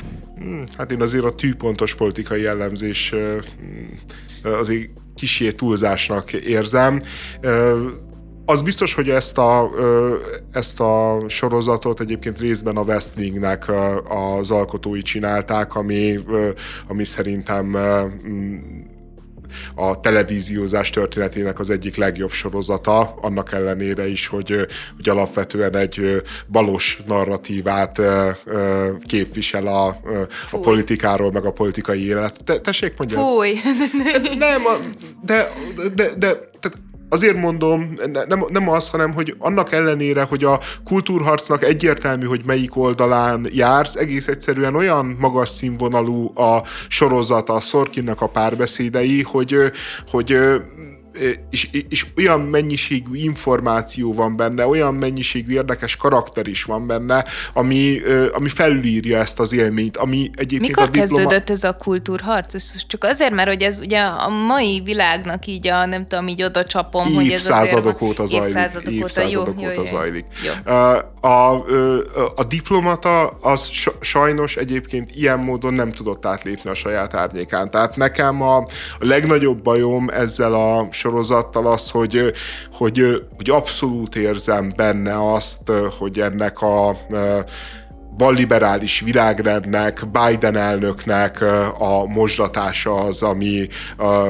nem mondom, hogy elsődleges szempont volt, de, de mindenképpen Már ott mint... volt a szempontok között. És akkor innentől kezdünk spoilerezni, hogyha valaki Abszolút. esetleg meg szeretné nézni, akkor, akkor majd később terjen vissza ránk, de hogy, tehát, hogy ezt pont abból a jelenetből ö, tudtad kiolvasni, amikor egyértelművé teszik számunkra, hogy a, a fikcionális karakter, aki egy idős ö, amerikai elnök, az valójában ugye Biden, amikor megjegyzi neki a diplomata asszony, hogy, hogy én értem, hogy te itt bombázni szeretnél, mert a, a NATO-ban vicceskedve azt mondták, hogy 5 percenként WC-re kell, WC szünetet tartunk, mert az inkontinenciádra hatottak, és akkor így gyorsan így neki akarsz állni bombázni, hogy ezt ellensúlyoz, de ezt nem kéne.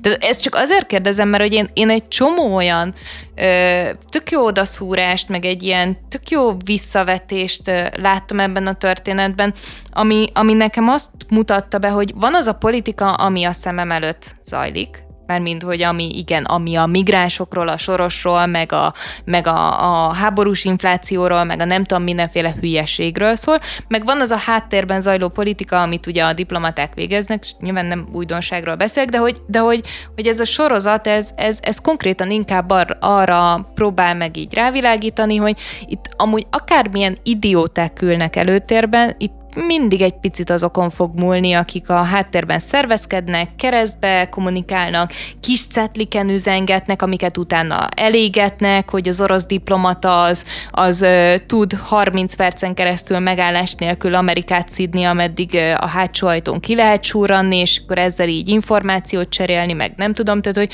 hogy, hogy soha nem ezen a politikai mocsárjáték, vagy nem soha, de hogy sokszor nem azon múlik, hanem azon, hogy a háttérben lévő emberek mennyire vannak észnél, és mennyire akarják kideríteni a dolgokat, és feldongyolítani az igazságot. E- ezek például, tehát ez a része, ez mindenképpen erénye a sorozatnak, bár pont az a, az a történet, amit te mondtál, ugye, hogy beülnek kettesben az orosz nagykövettel, és az orosz nagykövet elkezd beszélni, és elkezdi szidni a Amerikát, majd közben áttól egy cetlit, hogy menjen ki a hátsó ajtón, és ott beszéljen valakivel.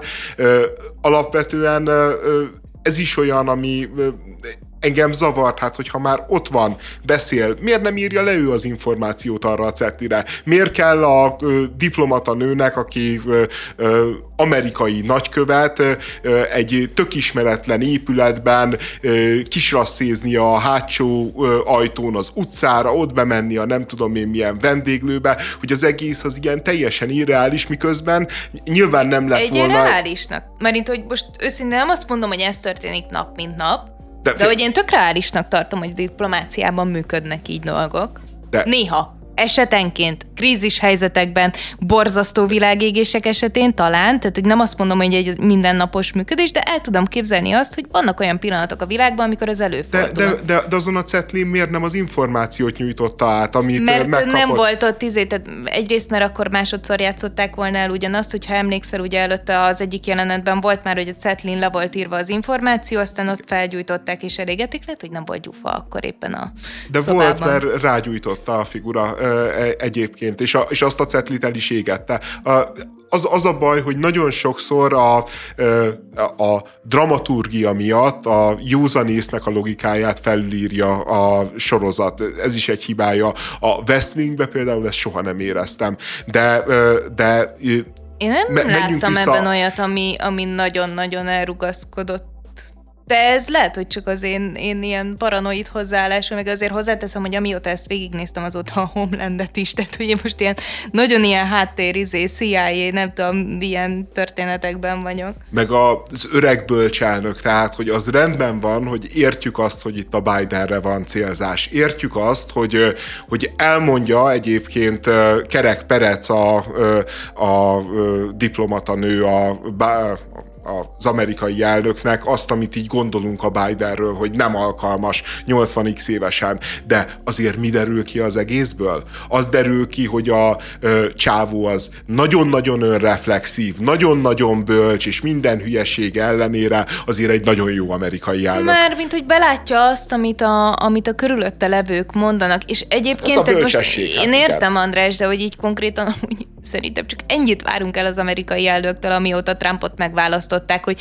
jó, jó, jó, bárkit megválasztanak, legyen az idióta, legyen az demens, legyen az nem tudom, csak legyen benne annyi, hogy pontosan tudja, hogy a körülötte lévő emberek közül ki mire alkalmas, és inkább rájuk hagyja a döntést, mint hogy ő maga hozza meg egyedül. Figyelj, ha ez a Bidenre is igaz lenne, akkor ne, nekem lehet, hogy nem is lenne annyira nagy problémám a Bidennel, csak én egy emberről, aki eltéved a saját házának a kertjébe, nehezen tudom elképzelni, hogy a tanácsadói véleményét így kellő intellektussal képes szűrni. De, de én kevésbé tartom veszélyesnek, mint hogyha valaki így a piros gommal viccelődik Twitteren, de hát ugye mások vagyunk mások vagyunk. A, a másik problémám a, a sorozattal, ugye ez a magánéleti szála volt. Hát ez csodálatos. A, csodálatos. Ez szerintem nagyon szórakoztató. De melyik része? Hát ez az egész ilyen, nem tudom, hogy ugye van így felfedjük, van egy házasság, ami éppen teljes mértékben romokban van. Ennek a kiinduló pontja az, hogy egyébként a férj volt mindig az első hegedűs, a nagy diplomata és a feleség, aki most ugye ki van nevezve. Ő volt mindig a másodhegedűs, ő szervezett, ő adta az információkat, tehát azt pontosan látjuk, hogy a, nem tudom, az ilyen kis részeket, meg a, meg a gondolkodást, meg a nem tudom mit, azt ő tette bele, miközben egyébként a férje iszonyatosan jó abban, amit csinál, iszonyatosan ravaszt, nagyon jó kapcsolati hálói vannak, és, és tök egyértelmű, hogy, hogy bár sokan így távolságot tartanak, de azért mégiscsak elismerik az ő munkáját, és akkor ők megérkeznek, ugye az Egyesült Királyságba, és nulladik pillanatnál látszik, hogy így, így, így ők gyakorlatilag me, me, a nő szemszögéből ő nagyon-nagyon szeretne válni, már neki elege van, ő ezzel a, a, a csávóval már végzett, miközben a férfi pedig főként a karriert szem előtt tartva, azt mondja, hogy most nem válhatsz el, mert amúgy még alelnök is lehet belőled, és akkor néha így még az is kijön, hogy egyébként ebben van érzelmi szál is, talán most, hogy egyébként nincsen munkája, most éppen rájött, hogy mégiscsak értékes ez a nő, szerintem borzasztó az a kapcsolat, így nagyon látszik benne az, hogy így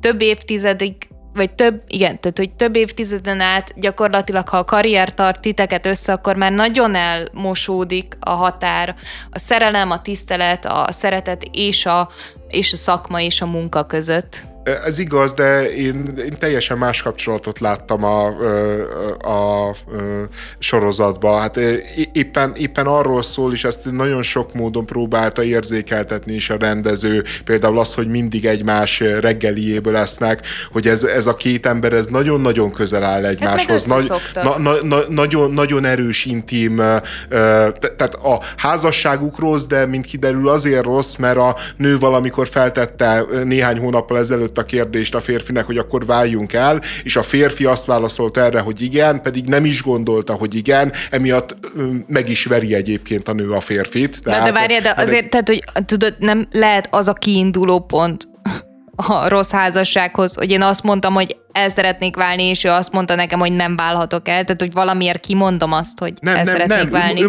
mond, nem, a nő kérdezte a Helltől, hogy, hogy elváljunk, és a Hell azt mondta, hogy igen, váljunk el, miközben nem gondolta úgy, és a nő se szeretett volna elválni, és ő azért dühös de a Hellre. Mondta, ezt soha nem mondta ki. Tehát de, nekem... de, de ki mondta? Hát a, a, azzal, hogy elkezdte ott verni, hogy ő miért, miért mondta ezt neki, hogy ő el akar válni. Hát ő szereti a Hellt. De, Tehát a nő mondta azt, hogy válni szeretne.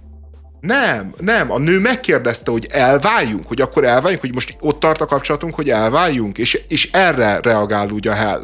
Tehát András, az már egy rosszul működő kapcsolat, már az is, hogy én azt mondom, hogy el szeretnék válni, meg már az is, hogy azt feltételezem a másikról, hogy ő el szeretne válni, tehát hogy ott mindenképpen van konfliktus, és nem az a konfliktus, mert mint hogy értem, tehát hogy sok-sok konfliktus után egyébként, amikor már azt érzed, hogy na akkor most az van, hogy ez egy sevelet se nélküled, vagy ez egy éppen páromokban lévő kapcsolat, amiben amúgy nagyon szeretem a másikat, de iszonyatosan nem működünk együtt, akkor van az a pont, amikor azt érzed, hogy már tényleg csak az, hogy holnaptól te erre én pedig arra megyek, fogja megoldani ezt az egészet, és hogyha ha már ki van mondva, és aztán még csak az se teljesül be, hogy akkor így vége van, és beleragadsz abba a fajta kapcsolati státuszba, hogy, hogy, hogy nem is tudok a másik nélkül lenni, de már valójában nem is vagyunk együtt, az iszonyatosan frusztráló lehet. Én ezt láttam abban a verekedésben és viszonyban. Aha, lehet. De, de engem nem is ez zavar a, a kapcsolatukba, hanem az a,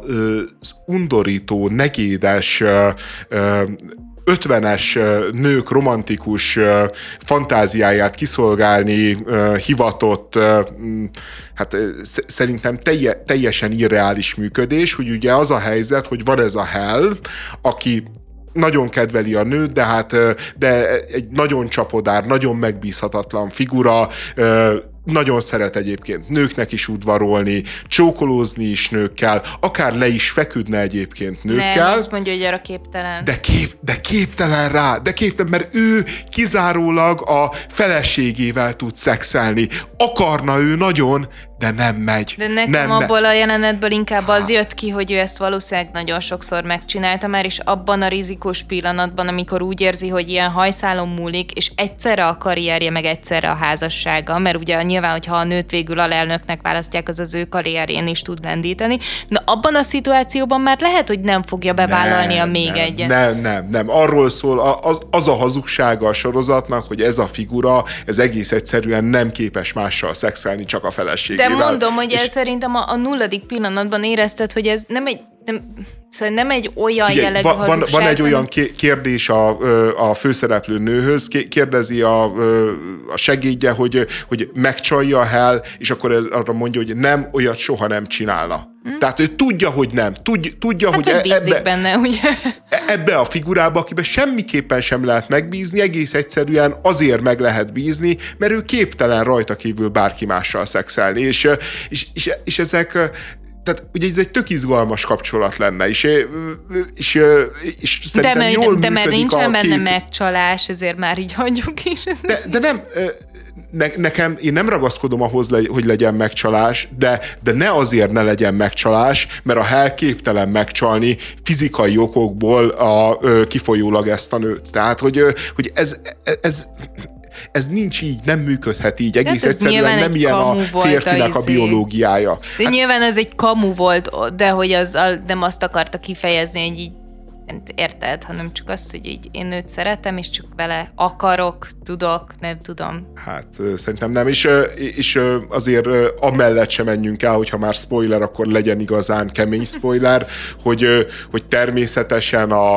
a végső gonosz az, az a jobb oldal. Tehát miközben megtudtuk, hogy Biden elnök az minden inkompetenciája, minden vizelet megtartási Neked ez gondja. jött ki az egészből? Abszolút, abszolút. Komolyan, mert én tudod, mint gondolkoztam a végén? A, a, azon, egyébként akkor most így elmondom, hogy én találtam meg, és írtam azonnal Andrásnak kb. amikor az első rész végén voltam, hogy na ezt akkor meg kéne nézni, és, és, és ez nagyon-nagyon fog tetszeni neki, még hogyha nem is beszélünk róla a műsorban, akkor is ezt mindenképpen látnia kell. Én a, az utolsó csattanónál azon gondolkoztam, hogy például elgondolkoztam, gondolkozol-e azon, hogy az északi áramlatot tényleg csak az USA robbanthatta mert, hogy, mert hogy szerintem a, a kiinduló helyzet, nyilván hamarabb írták meg az egész for, forgatókönyvet, mint hogy ezek így bekövetkeztek volna, de a kiinduló helyzet és maga, amiről szól, az eszméletlenül rezonál arra, ami ma a világban történt, és én nem a jobb oldalt ö, láttam hibásnak, vagy, tehát hogy így őszintén ez, ez egy kicsit így, így ki is ment így, a, vagy elsiklott a felett a, a réteg De felett. nem látod, hogy ha, ez nem, az nem, mert én ezt a, nem, én ezt a nemzetközi... Ö, nem, én a nemzet, én csak a, tényleg csak a nemzetközi szintéren néztem ezt az egészet, ahol ez tökre nem számít ez a, ez a fajta politikai mocsár, hanem hogy, hanem hogy valójában egy országnak, vagy egy politikusnak a saját érdekei reményében, vagy nem tudom, azért, mert valamilyen politikai hasznot akar, vagy lebombázni akarja Afganisztánt, vagy Moszkvát, vagy nem tudom, tehát hogy valami ilyesfajta érdeke van, így, így képes a saját hajóját ebben az esetben felrobbantani. De, de viszont e, ez is szerintem egyébként a gyenge pontja ennek a sorozatnak, hogy maga a a motivációja a robbantásnak az olyan Ezt még nem tudjuk. Nincs... Még nem tudjuk. Mert hogy ugye cliffhangerrel hagyták vég, ö, abba Jó. az évadot, tehát az a baj, hogy a pillanat, amikor szerintem egy picit hamarabb rá lehetett jönni, de a pillanat, amikor a, a főhős rájön arra, hogy, hogy mi történt, ugye ott van elvágva az első évad vége. Ez nem szép dolog, mert most egy évet kell várnunk arra, hogy kiderüljön a politikai motiváció, stb. És én azt mondom, hogy még ne kérjük számon a, a, az írókat, hogy ez nincsen benne, mert Igen, adjunk nekik lehetőséget, jó, jó. hogy a második évadban legyen. Si, simán, simán lehet, és ezt aláírom, de az a helyzet, hogy jelenleg azt akarják velünk elhitetni a forgatókönyvírók, és jelenleg a nagyjából a főhős is ebbe hisz, hogy azért történt e, egy nagyon-nagyon súlyos terrorakció egy, egy angol hadihajó ellen, mert Skóciába van egy időközi választás, és a, mit tudom én, a 670 képviselő közül most egyet újra választanak, aki lehet, hogy nem úgy fog gondolkodni, ahogy az a politikai párt szeretné, vagy nem tudom én, valami ilyesmi.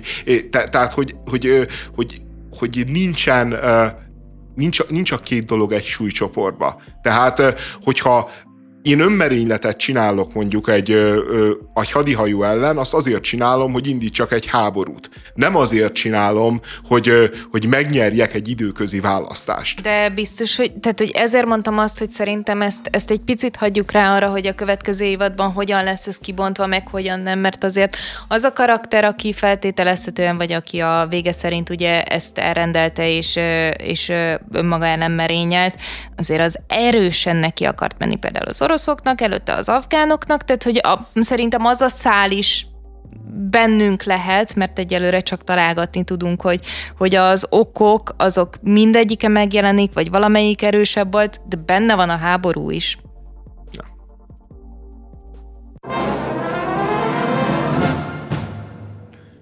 Harcba kezdett a YouTube a reklámblokkolót használók ellen, néhányuknál már teljesen letiltotta a videónézés lehetőségét. Eddig a YouTube-on lehetett uh, blokkolót használni? Én is ezen gondolkoztam. Konkrétan ezen de, gondolkoztam, de hogy... hogy én vagyok annyira, annyira sötét, hogy ez így nincsen, pedig van adblocker a gépemen, és, és a YouTube-nál ezt kikapcsoltam, vagy... De, de, de hogyan tudod megállítani? Hát a, a videók előtt indulnak el a hirdetések. Fogalmam sincsen. Fogalmam hogy... sincsen őszintén. De, de imádom azt a fajta felháborodást, ami, ami, ami ezt övezi. Tehát, hogy, hogy az emberek azt mondják, hogy így eddig én nem fizettem semmit, úgyhogy innentől kezdve se vagyok hajlandó végignézni a reklámot, de fizetni se. És akkor innentől kezdve nem nézem a YouTube-ot. És akkor a YouTube azt mondja, hogy hát ö, okés, de hát eddig sem nézted végig a reklámot, amitől nekünk bevételünk volt, úgyhogy hát ezzel most nagy érvágást nem csináltál rajta. De, de szerintem meg végignézték a reklámot, csak annyi történik, hogy az ilyen felugró hirdetéseket gondolom én csak azokat tudta elnémítani az adblocker. Fogalmam sincs őszintén. Tehát, hogy az, az nekem nagyon-nagyon furcsa lenne, hogyha ez másképp működne. Az, hogy az emberek meg jó, jó nyilván hoz, hozzászoktunk az ingyenességhez, de hát kiszoktatott nem, hozzá nem, nem, nem szoktunk hozzá az ingyenességhez. Fogalmunk sincs róla, hogy mikor, mivel fizetünk. Tehát szerintem inkább ez a legnagyobb probléma, hogy azt gondoljuk, hogy nem tudom, a, a Facebook ingyen van, a YouTube ingyen van, a Google ingyen van, hogy, hogy ezekben egyébként még mindig nincsen bennünk az a fajta tudatosság, hogy nem.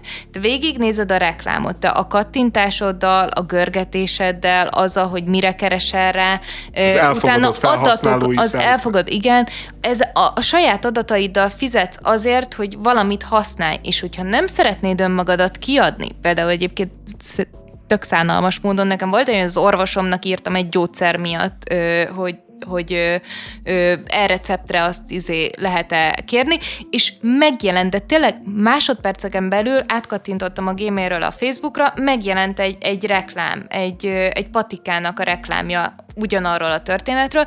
Ezekkel fizetünk ezekért a szolgáltatásokért, és hogyha nem szeretnénk a saját adatainkkal fizetni a szolgáltatásokért, ami szerintem szintén egy nagyon rendben lévő hozzáállás, sőt, egyébként kifejezetten kívánatos hozzáállás, akkor viszont fizessen már ki azt az 1200 forint per hónapot, hogy ne kelljen reklámokat nézni, ha meg nem zavar, akkor meg ne fizessem ki azt az 1200 forintot. Jó, ez az adatokkal való fizetés egyébként szerintem ez egy olyan ö, ö, joggyakorlat, vagy, vagy, vagy üzleti gyakorlat, aminek nem szabadna működnie. Tehát elvileg azért tartjuk az államot, hogy, hogy, hogy az ilyen típusú kihasználását a polgároknak megakadályozza. És az, hogy ez nem történt meg az interneten, és hogy, hogy, hogy te, egy, egyébként, hogy ez teljesen normális üzleti modell a mai világban, hogy, a, hogy az embereknek a kvázi azzal, hogy megfigyelhetik őket, ezért ők... Jó, azért ad, nem. azért nem itt de, tartunk. De itt nem, abszolút nem, nem, nem, itt tartunk. Hát mit, úgy te írsz egy e-mailt, írsz értem, egy e-mailt de a big data az nem arról szól, hogy hogy hívják, hogy rólam mindent egyszerre tudnak, hanem hogy egy felhasználói fiókhoz, amit valószínűleg ők csak számsor alapján látnak, tudják, hogy nekem milyen kereső szavaim voltak. Tehát, hogy egyébként nem ül a Facebooknál, vagy a Google-nél, vagy nem tudom, egy srác, aki rákeres, hogy Galgóci Eszter, nézzük meg a telefonszámát, a lakhelyét, de ezt, a izéjét. De ezt te most komolyan gondolod, Igen. hogy ezeket nem tudja összekötni? Nem, én, én, én komolyan ezek, gondolom, az... hogy a big data nem úgy működik, mint ahogyan ezt így egyesek azt gondolják, hogy ilyen CIA-szerű emberek így kémkednek utánuk, nem, és csak nem, az a... Nem CIA-szerű emberek kémkednek utánuk, hanem egy CIA-nál tízszer kifinomultabb gépezet folyamatosan megfigyel, és nyilván nem úgy figyel meg, hogy Galgóci Esztert, hanem mindenkit megfigyel, de hogyha egyszer össze kell gyűjteni az adatot ebből a hatalmas adathálóból, és azt mondani, hogy megkérdezi tőle, hogy adjál nekem fényképeket a Galgóci Eszterről, Adj, adjál nekem... Azt én töltöttem fel sajnos az internetre, azt azért tegyük hozzá, de, hogy ezért lenne fontos a tudatos internet használat. De ezért lenne fontos a tudatos internet használat. Könyörgöm, az, hogy te 19 évesen vagy 17 évesen feltöltöttél egy fényképet, az még nem ok arra, hogy a Google egy életre tudja, hogy te hogy nézel ki. Tehát, hogy szerintem meg azt kéne megérteni, hogy itt, itt nem ne, ne, nem vagyunk még túl ezen a diskurzuson. Jó, mondjuk ez, azért e... le tudom töröltetni a Google-el a képemet, hogyha szeretném. Hát ebben reménykedünk, hogy ez így nem, van. De nem, a... nem, ezt le lehet. Tehát, hogy igen, abban reménykedünk, hogy ez így van, de és tehát biztos vagy abban, de, de, de tudod, hogy ez honnét van ez a vakhit, hogy a Google-nek nincsen egy szervere mondjuk Kínába, vagy mondjuk Indonéziába, ahol az összes ilyen törölt adatot tárolja. Miért, miért gondoljuk, hogy ő tényleg megcsinálja? Hát más se látunk, mint hogy ezek a cégek a profitér áthágnak szabályokat, mindenfajta szabályt. Miért, gondolod, hogy amikor azt mondják, hogy a te fényképedet töröljék rá, akkor ő majd engedelmeskedni fog? Nem fog engedelmeskedni. Én csak remélhetek egy szebb világot, és azt is, hogy holnap ugyanitt találkozunk, ugyanis már ennyik voltunk. Sziasztok!